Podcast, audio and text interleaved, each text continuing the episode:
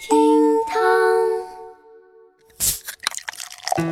厅堂微博报给生活加点料。今天是六月十四号，星期五，哇，终于要迎来周末了。各位好，我是小雨。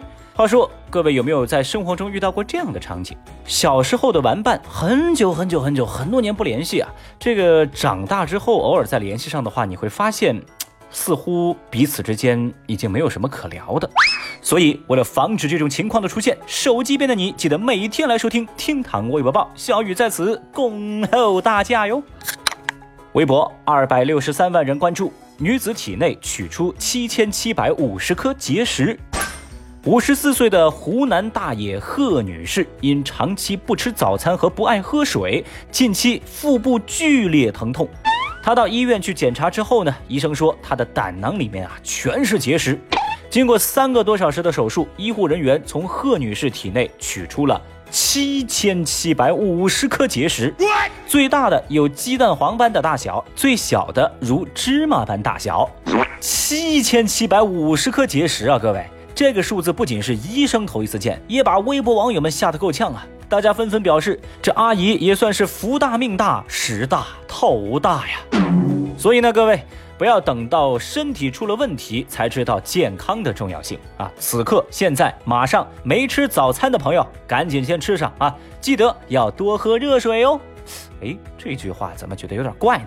哎呀，总之嘛，希望手机边的您有啥别有病，没啥别没钱，让厅堂微博报来给生活加点料嘛。微博一百九十九万人关注，两男子深夜裸骑摩托车闯红灯。十一号，有网友举报说，有两位摩托车手夜间裸骑摩托，还闯红灯，并且有视频为证。视频当中，两男子戴着头盔，上下身全是裸的，公然骑行。南京交警随即展开调查，并且在当天晚上就把摩托车的乘骑人王某某、鲍某以及视频拍摄者吴某某给查获。哼，原来啊，这几个家伙因为互相打赌，赌一顿宵夜，为寻刺激，才做出了如此出格的行为。如今呢，三人在拘留所里表示自己非常的后悔。其中一个男的呢就说：“哎呀，感觉自己很丢脸，也加深了大家对摩托车的误解。以后看到骑摩托的都不好意思打招呼了。反正啊，微博网友们也不想跟你们哥儿几个打招呼。有人就说：‘嚯，这哥儿几个是玩上了难上加难、知难而上的游戏吗？好可怕呀！’喂，能不能别想这些奇怪的东西啊？”还有人评论说：“这几个人病得不轻啊，为了一顿宵夜，脸都不要了。”我不能想象。还好嘛，这几个铁憨憨呢，已经被绳之以法了。至于说他们后悔的，到底是裸骑闯红灯，还是闯红灯被抓？哼，这事儿啊，也就他们自己心里清楚喽。哎呀，这事儿不能说的太细。微博一百八十七万人关注，耐克大码模特引争议。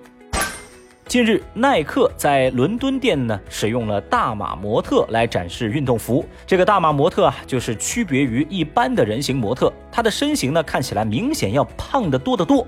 当然了，她身上所展示的也就是码数比较大的运动装了。这件看似平常的事情，却引发了一个争议。原来啊，一名英国记者在网上发文，对此表示强烈反对。他认为呢，耐克的这种做法完全在传递着一个危险的信号。他说，一个体型不健康的模特被用于宣传，会使顾客对于过度肥胖的状态习以为常，甚至麻木。哦，不过呢，他这种说法遭到了绝大多数人的驳斥。基本上嘛，大家都认为这女记者心态有问题，有毛病，神经病啊！俗话说得好嘛，人如果吃得太饱，就容易东想西想啊。哎，小雨我就寻思，这这女记者啊，咸吃萝卜淡操心，瞧把你给能的。有时间呢，你多关心关心自己，别老替别人瞎操心，好吧？喂，你怎么看出这招来的？微博一百六十七万人关注，高考生睡午觉没人叫，导致缺考。八号下午，南昌洪女士的儿子错过了高考的英语考试，而她质疑这是江西省西山学校管理不到位。洪女士说啊，学校在高考之前就劝这些家长不要陪考，免得给孩子们压力。同时呢，还收取了家长们考试期间孩子的住宿费、餐饮费七百五十块。但是呢，直到高考英语考试开考，洪女士的孩子还在宾馆里睡觉，没人提醒。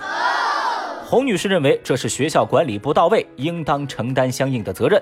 但是校方则表示，我们收的费用只是包含食宿费。而带队老师还说，在集合之前其实去敲过门，不过无人应答，而且还说呀，高三学生都是成年人了，应该对自己的行为负责吧。你想说什么呢？反正呢，现在双方还在扯皮，事件在微博上也引发争议。有人觉得，既然是收费管理，学校就应当承担责任；但也有人认为，孩子都高三了，垫个闹钟都不会吗？责任自负。那么，正在听节目的您又站哪边呢？节目下方评论区来谈谈您的看法喽。好了，以上就是今日份厅堂微博报，下期我们再聊，拜拜。本节目由喜马拉雅 FM 独家播出。